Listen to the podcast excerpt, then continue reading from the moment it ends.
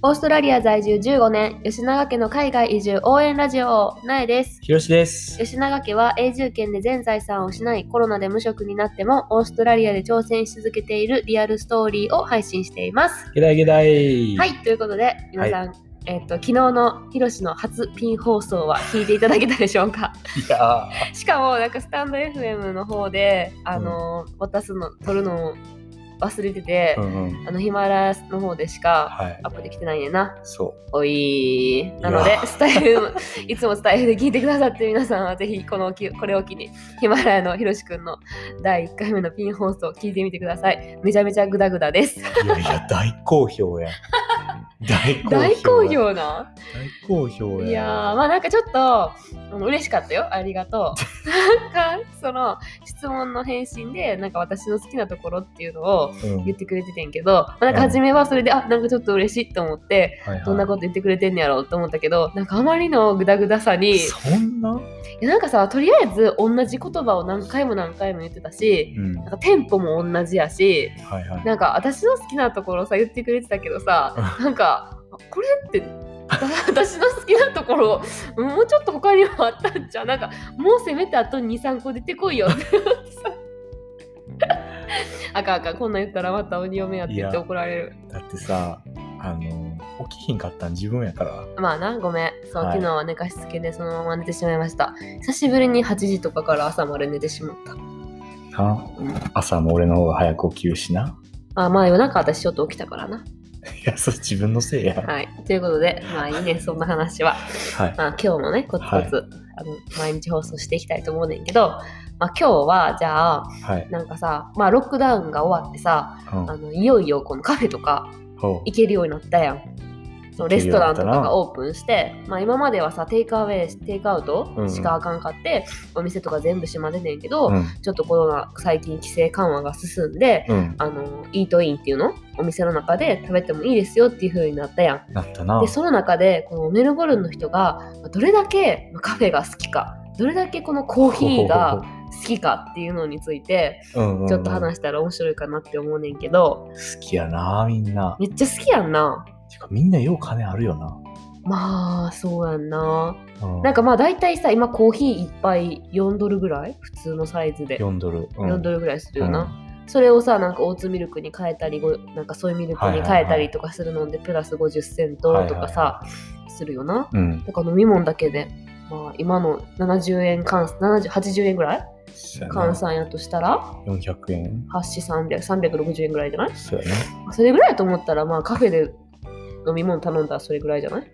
日本でもな。うんうん。だけど、まあ、みんなそのコーヒーメルボルンの人はほんまに好きで多分好きな人は1日5杯とか6杯とか余裕で飲むよなえーでもさ、牛乳飲みすぎやな、それ。牛乳飲みすぎやと思うそれみんなほんまにそのミルクコーヒーやったらマジで牛乳飲みすぎやと思う、なあ。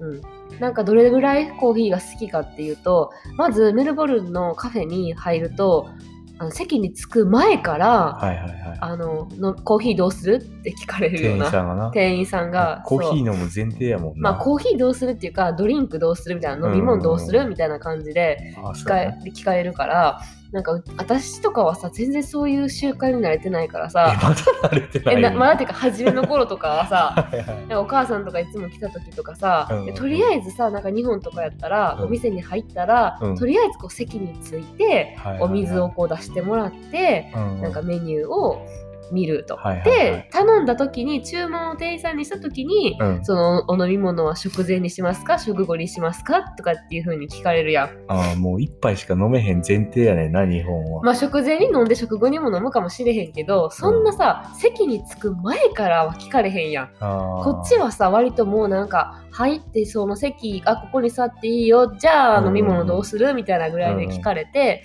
でまず好きな人はそこで絶対一杯さコーヒーオーダーするやん。でメニューをこう決めながら飲むやん。もう速攻でコーヒー作られてうん。運ばれてくるから、うん。その飲み物を飲みながら何を食べるかとかさ、うんうん決めてうん。でまあな決めましたと。ご飯いつも同じご飯オーダーしましたと。オーストラリアと同じもんしか食べへんから、で食べた後もう一杯いるってさそうやね。聞かれるよな絶うん。対、普通みんな食前、食後にコーヒー飲むよな。そうではい飲みますって感じで言う人がほとんどで、うん。またその帰りも飲むとな、もうみんな決まってるよな、何飲むか。決まってる、うん。めっちゃ種類も多いし、うんなんかラテカプチーノとかはさ当たり前やけどうんさ、うんうんもっとメルボルンはフラットホワイトとかいうのとか、はいはいはいはい。あとはまあロングブラックっていうまあ日本の、うんなんていうの？コーヒーみたいなクコーヒーやな、日本でいう普通の。お湯とエスプレッソみたいなのの,、うんうん。あのロングブラックとか、うんまあ、エスプレッソもあるしあもうアイスコーヒーもあるし、うん。アイスラテもあるしもうその辺はもうコーヒーのことはもうなんか細かすぎてうん分かれへんので、ぜひコーヒーの配信してはる人のところに 聞きに行ってほしいと思うねんけどコーヒー沼の翔平さん。とかあ？スタイフだったらエイトさんとかいうんろんな人がコーヒーのことについてうん。発信してはる人が多いので聞いてみてください。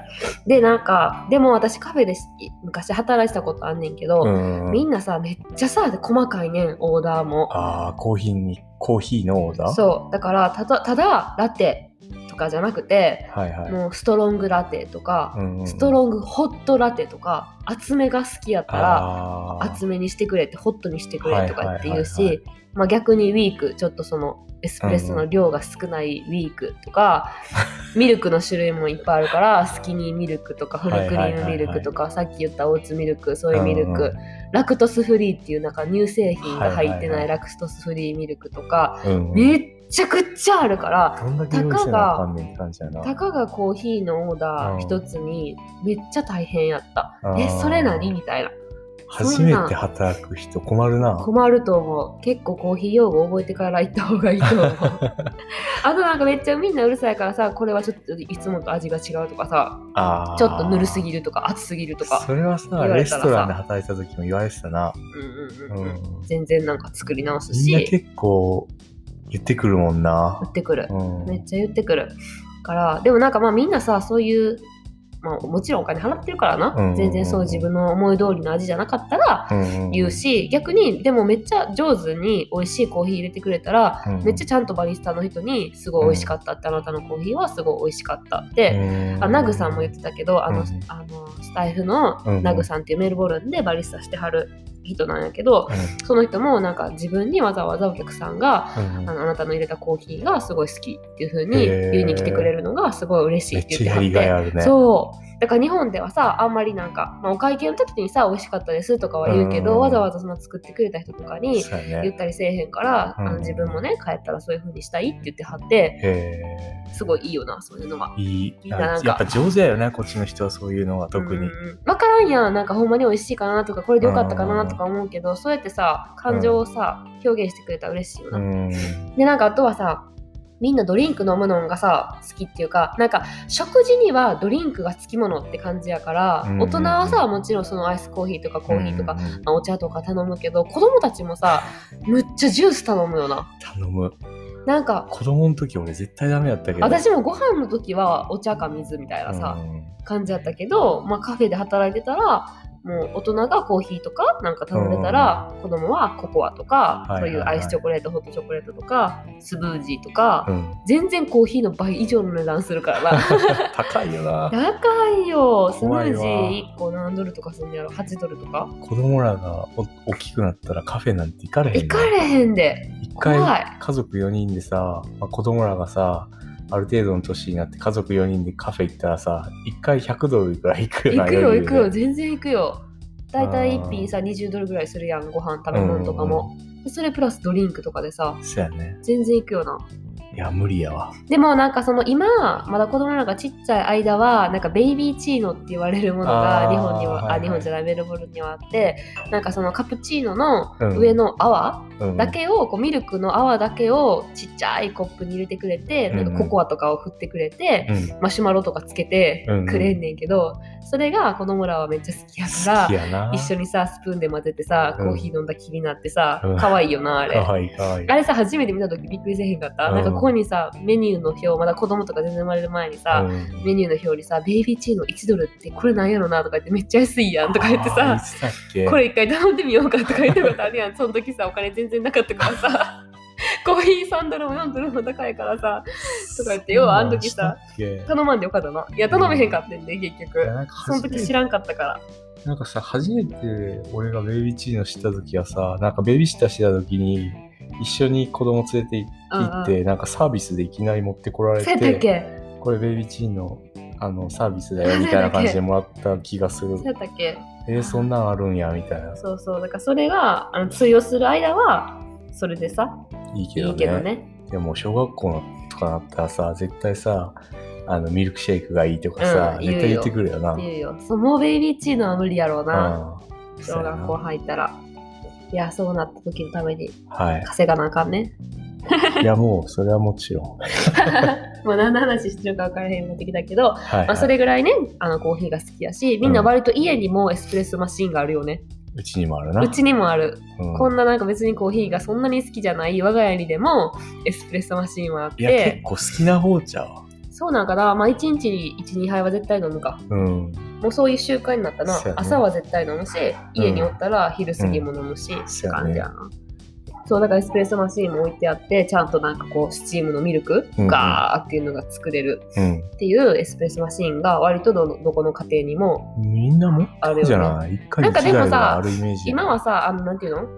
カップのさあーネスレねネスプレッソね。ネスプレッソのなんかこのジャーって出てくるやつ、はいはいはいでもあれでもミルクのフォームできるのは別でついててフォームミルクは自分たちで自分別で作ってその上にそのドリップ簡単やけどね。でもやっぱ俺うん。エスプレッソマシーンが好きかな。なでも日本はさああいうなんていうのインスタントコーヒーとかさドリップコーヒーとかがまだやっぱ主流やん、あまあてか主流やね。お母さんたちは好きやん、うん。うちらの。うんうんうんでもドリップコーヒーなんてさ全然飲めへんよなオーストラリア少ないな。最近はさカフェには入ってきてると思うけど、うん。たくさんでも家では全然飲めへんよな。インスタントコーヒーも飲めへんし、うん。そういうドリップのコーヒーをわざわざ買って飲むってことはないよな。う、んまあドリップはドリップで美味しいんやろうけどな。うん。上手にしたら。そうやな。うん。まあなんかそうやな。うん。全然まだ分かれへんその辺は。はい。っていうぐらい、まあ、メルボルンの人はカフェが、コーヒーが好きやな。好きやなっていう、はい。